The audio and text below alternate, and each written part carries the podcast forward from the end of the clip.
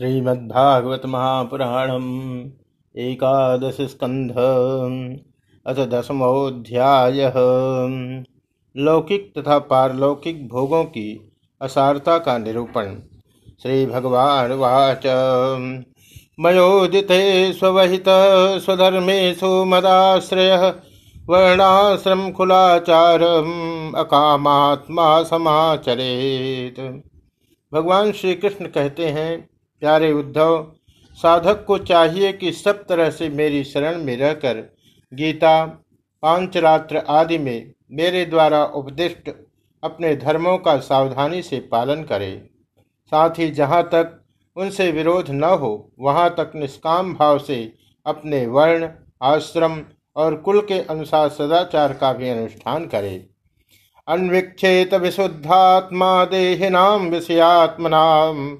गुणेशु तत्वध्यान सर्वारंभ विपर्य निष्काम होने का उपाय यह है कि स्वधर्मों का पालन करने से शुद्ध हुए अपने चित्त में यह विचार करे कि जगत के विषय प्राणी, शब्द, स्पर्श, रूप आदि विषयों को सत्य समझकर उनकी प्राप्ति के लिए जो प्रयत्न करते हैं, उसमें उनका उद्देश्य तो यह होता है कि सुख मिले, परंतु मिलता है दुख।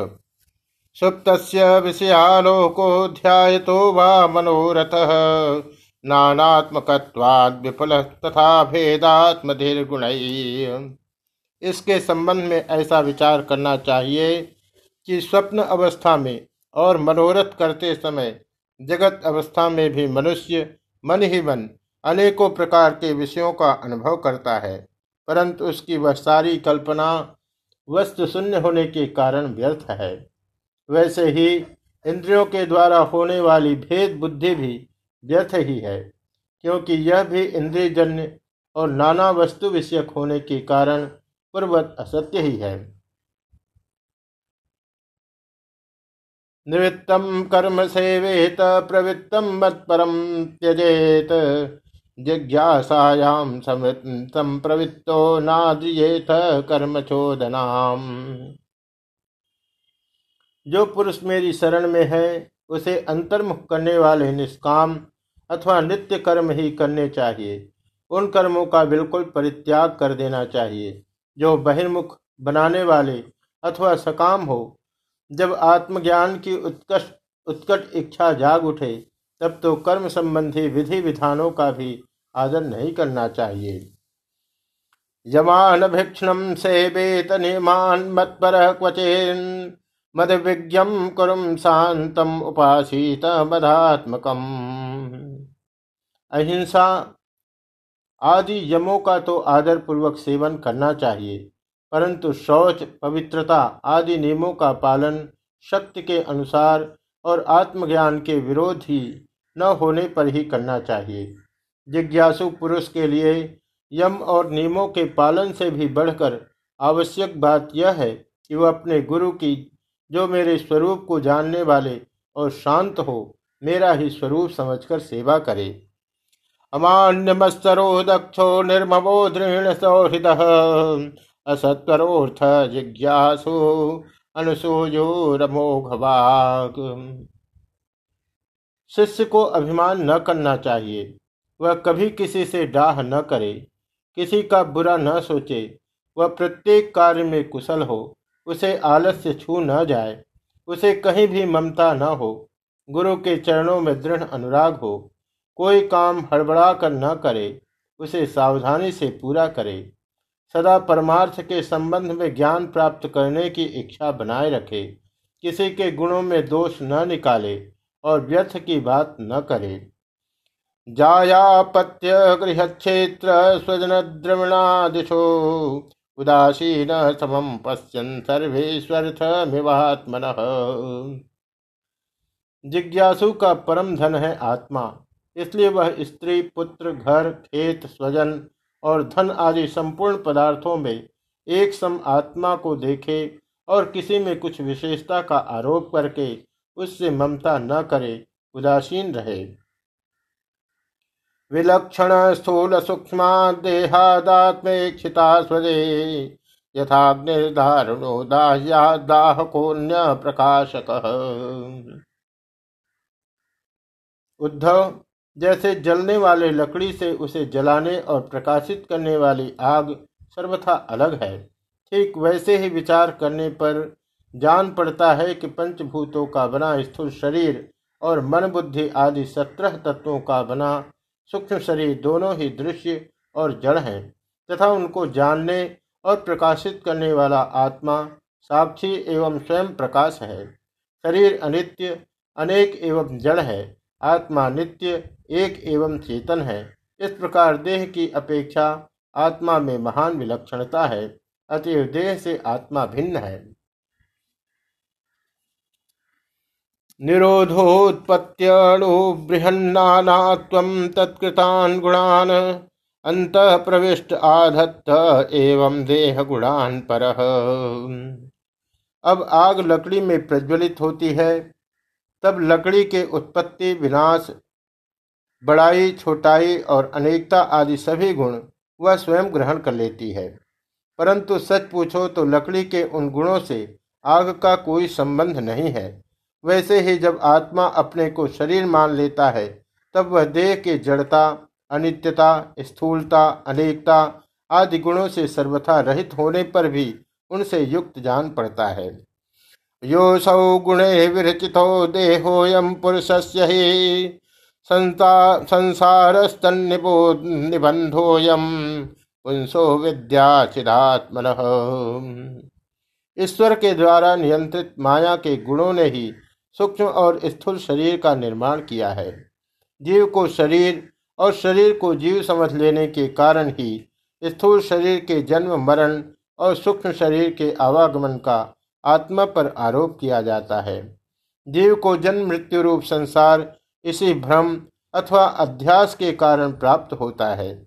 आत्मा के स्वरूप का ज्ञान होने पर उसकी जड़ कट जाती है। तस्मा जिज्ञासयात्मान आत्मस्थम केवलम परम। संगम्य निरसेदे वस्तु बुद्धिम यथाक्रम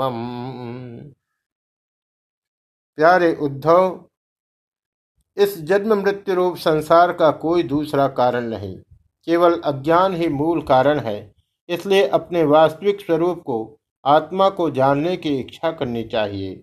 अपना यह वास्तविक स्वरूप समस्त प्रकृति और प्राकृत जगत से अतीत, द्वैत की गंध से रहित एवं अपने आप में ही स्थित है। उसका और कोई आधार नहीं है। उसे जानकर धीरे धीरे स्थूल शरीर, सूक्ष्म शरीर आदि में जो सत्वत्व बुद्धि हो रही है, उसे क्रमशः मिटा देना चाहिए। आचार्यो अरणिराद्य साधनते वास्युत्तरारणि। तत्संधानम प्रवचनम विद्या संधे सुखावह।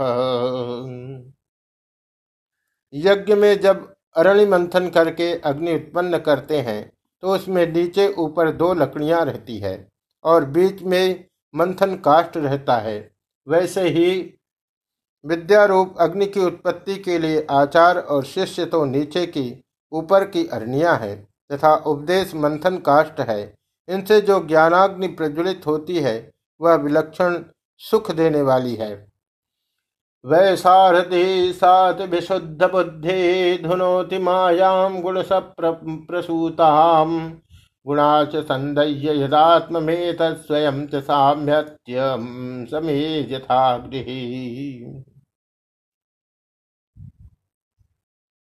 इस यज्ञ में बुद्धिमान शिष्य सदगुरु के द्वारा जो अत्यंत विशुद्ध ज्ञान प्राप्त करता है, वह गुणों से बनी हुई विषयों की माया को भस्म कर देती है।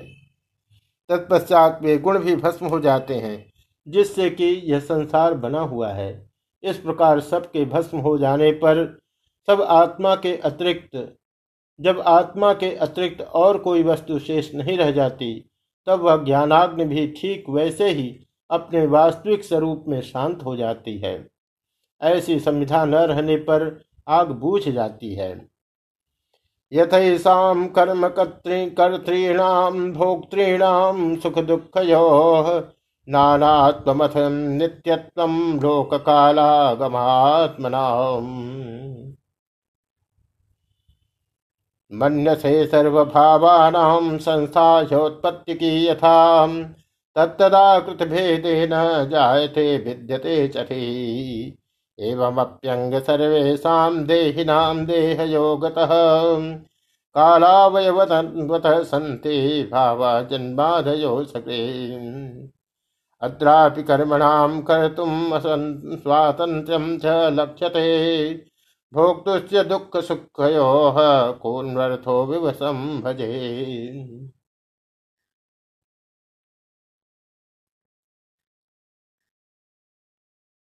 प्यारे उद्धव, यदि तुम कदाचित कर्मों के कर्ता और सुख दुखों के भोगता जीवों को अनेक तथा जगत, काल, वेद और आत्माओं को नित्य मानते हो, साथ ही समस्त पदार्थों की स्थिति प्रवाह से नित्य एवं यथार्थ स्वीकार करते हो, तथा यह समझते हो कि घटपट आदि बाह्य आकृतियों के भेद से उनके अनुसार ज्ञान ही उत्पन्न होता और बदलता रहता है तो ऐसे मत के मानने से बड़ा अनर्थ हो जाएगा, क्योंकि इस प्रकार जगत के कर्ता आत्मा की नित्य सत्ता और जन्म मृत्यु के चक्कर से मुक्ति भी सिद्ध न हो सकेगी।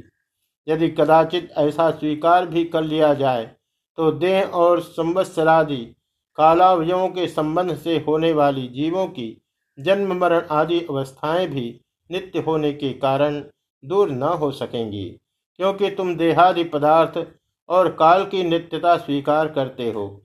इसके सिवा जहाँ भी कर्मों का कर्ता तथा सुख दुख का भोगता जीव परतंत्र ही दिखाई देता है। यदि वह स्वतंत्र हो तो दुख का फल क्यों भोगना चाहेगा? इस प्रकार सुख भोग की समस्या सुलझ जाने पर भी दुख भोग की समस्या तो उलझी ही रहेगी। अतः इस मत के अनुसार जीव को कभी मुक्ति या स्वतंत्रता प्राप्त न हो सकेगी। जब जीव स्वरूपतः परतंत्र है, विवश है तब तो स्वार्थ या परमार्थ कोई भी उसका सेवन न करेगा, अर्थात वह स्वार्थ और परमार्थ दोनों से ही वंचित रह जाएगा।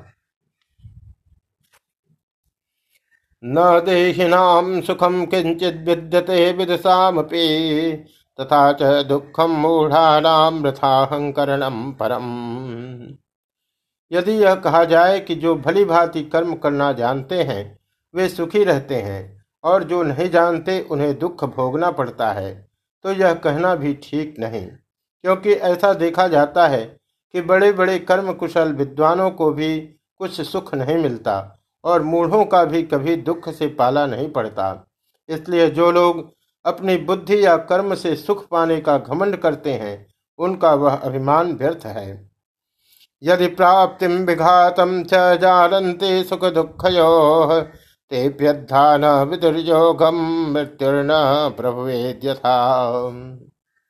यदि यह स्वीकार कर लिया जाए कि वे लोग सुख की प्राप्ति और दुख के नाश का ठीक ठीक उपाय जानते हैं तो भी यह तो मानना ही पड़ेगा कि उन्हें भी ऐसे उपाय का पता नहीं है, जिससे मृत्यु उनके ऊपर कोई प्रभाव न डाल सके और वे कभी मरे ही नहीं। कोन्वर्थ सुखमत्तेनम कामो वा मृत्युरंत के आघात निर्माण से वध्यस्यव न जब मृत्यु उनके सिर पर नाच रही है, तब ऐसी कौन सी भोग सामग्री या भोग कामना है जो उन्हें सुखी कर सके? भला जिस मनुष्य को फांसी पर लटकाने के लिए वध स्थान पर ले जाया जा रहा है, उसे क्या फूल चंदन स्त्री आदि पदार्थ संतुष्ट कर सकते हैं, कदापि नहीं। अतः पूर्वोक्त मत मानने वालों की दृष्टि से न सुख ही सिद्ध होगा और न जीव का कुछ पुरुषार्थ ही रहेगा। श्रुतम च दृष्टवदुष्टम स्वर्धा सुजात्य बहुवंतराय कामत्वाकृति बच्चा निष्फलम।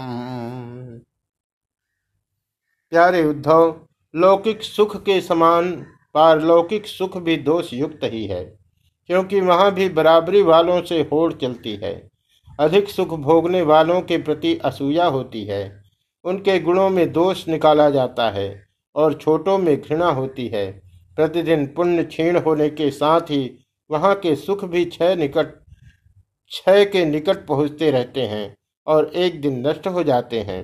वहाँ की कामना पूर्ण होने पर भी यजमान ऋत्विज और कर्म आदि की त्रुटियों के कारण बड़े बड़े विघ्नों की संभावना रहती है।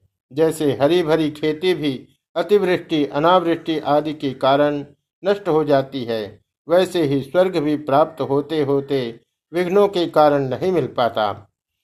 अंतरायर्विहितो यदि धर्म सुनिष्ठित, तेनापे निर्जित स्थानम यथा तृणो यदि यज्ञ यागादि धर्म बिना किसी विघ्न के पूरा हो जाए तो उसके द्वारा जो स्वर्गादि लोक मिलते हैं, उनकी प्राप्ति का प्राकार मैं बतलाता हूँ, सुनो।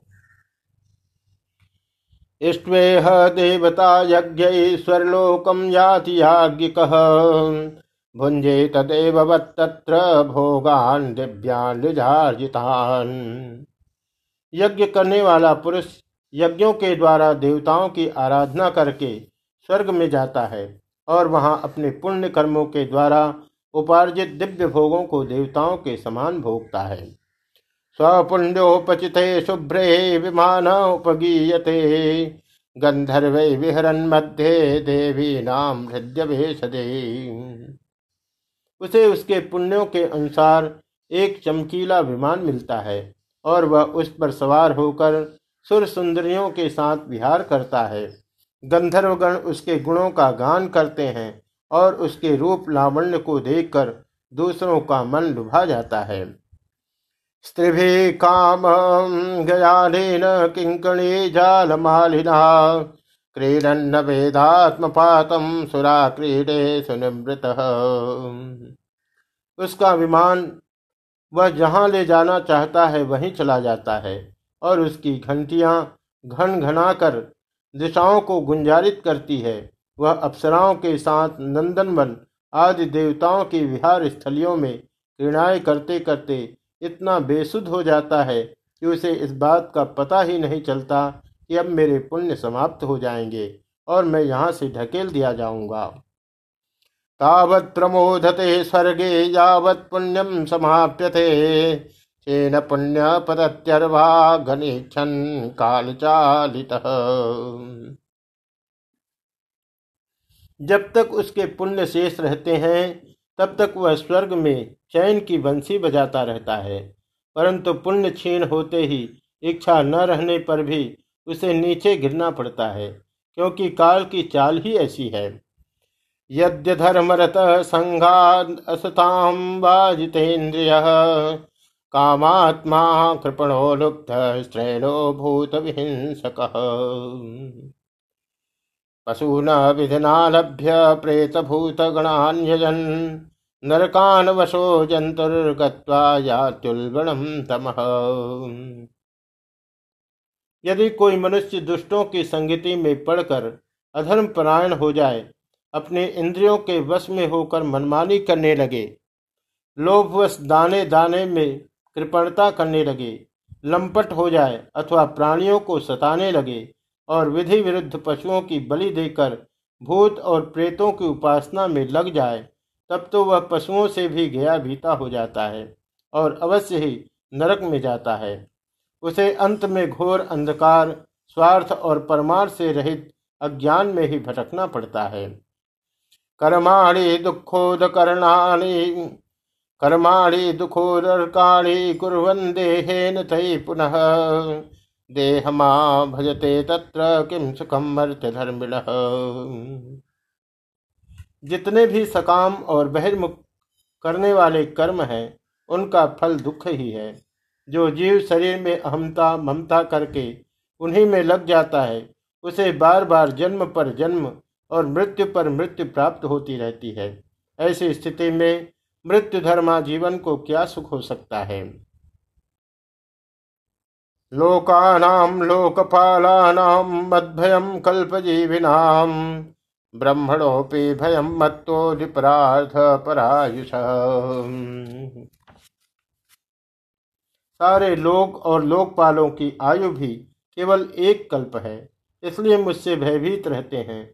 औरों की तो बात ही क्या, स्वयं ब्रह्मा भी मुझसे भयभीत रहते हैं। क्योंकि उनकी आयु भी काल से सीमित, केवल दो परार्थ है। गुणा सृजंते कर्माणि गुणो सृजते गुणान, जीवस्तु गुण संयुक्त भुंगते कर्म फलान्यसो सत्व रज और तम ये तीनों गुण इंद्रियों को उनके कर्मों में प्रेरित करते हैं और इंद्रियाँ कर्म करती हैं। देव अज्ञान व सत्व रज आदि गुणों और इंद्रियों को अपना स्वरूप मान बैठता है और उनके किए हुए कर्मों का फल सुख दुख भोगने लगता है। यावस्याद गुण वै सम्यम तावन्नात्मात्मन नाना तुम आत्मनो यावत पारतंत्रम तदैव जब तक गुणों की विषमता है, अर्थात शरीर आदि में मैं और मेरेपन का अभिमान है तभी तक आत्मा के एकत्व की अनुभूति नहीं होती। वह अनेक जान पड़ता है, और जब तक आत्मा की अनेकता है, तब तक तो उन्हें काल अथवा कर्म किसी के अधीन रहना ही पड़ेगा। यावदस्या स्वतंत्र तावधीश्वर तो भयम। या एतत्संपासी रस्ते मुह्यंते सुचार पिता जब तक परतंत्रता है तब तक ईश्वर से भय बना ही रहता है। जो मैं और मेरेपन के भाव से ग्रस्त रहकर आत्मा की अनेकता, परतंत्रता आदि मानते हैं और वैराग्य न ग्रहण करके बहिर्मुख करने वाले कर्मों का ही सेवन करते रहते हैं, उन्हें शोक और मोह की प्राप्ति होती है।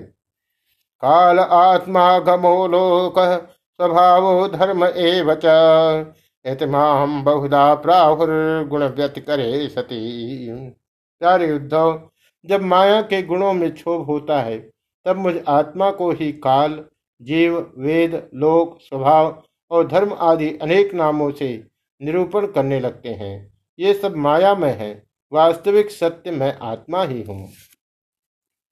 उद्धव उवाच, गुणेषु वर्तमानोऽपि देहजे स्वनुपावृतः गुणै न बध्यते देहि, बध्यते वा कथम विभो? उद्धव जी ने पूछा, भगवान, यह जीव देह आदि रूप गुणों में ही रह रहा है। फिर देह से होने वाले कर्मों या सुख दुख आदि रूप फलों में क्यों नहीं बनता है? अथवा यह आत्मा गुणों से निर्लिप्त है? देह आदि के संपर्क से सर्वथा रहित है। फिर इसे बंधन की प्राप्ति कैसे होती है? कथम वर्तेत विहरेत, कैर्वा ज्ञात लक्षण? किम भुंजितोत विसृजे क्षयिताशीतयाथिवा बद्ध अथवा मुक्त पुरुष कैसा बर्ताव करता है? वह कैसे विहार करता है? या वह किन लक्षणों से पहचाना जाता है? कैसे भोजन करता है? और मल त्याग आदि कैसे करता है? कैसे सोता है? कैसे बैठता है? और कैसे चलता है? एतदच्युत मे ब्रूहि प्रश्न प्रश्न विदाम वर। नित्य मुक्तो नित्यबद्ध एक एवेति मे भ्रम। अच्युत, प्रश्न का मर्म जानने वालों में आप श्रेष्ठ हैं, इसलिए आप मेरे इस प्रश्न का उत्तर दीजिए। एक ही आत्मा अनादि गुणों के संसर्ग से नित्यबद्ध भी मालूम पड़ता है, और असंग होने के कारण नित्य मुक्त भी। इस बात को लेकर मुझे भ्रम हो रहा है। इति श्रीमद्भागवते महापुराणे पारमश्याम सहितायाम् एकादश स्कंधे भगवदुद्धव संवादे दसमोध्याय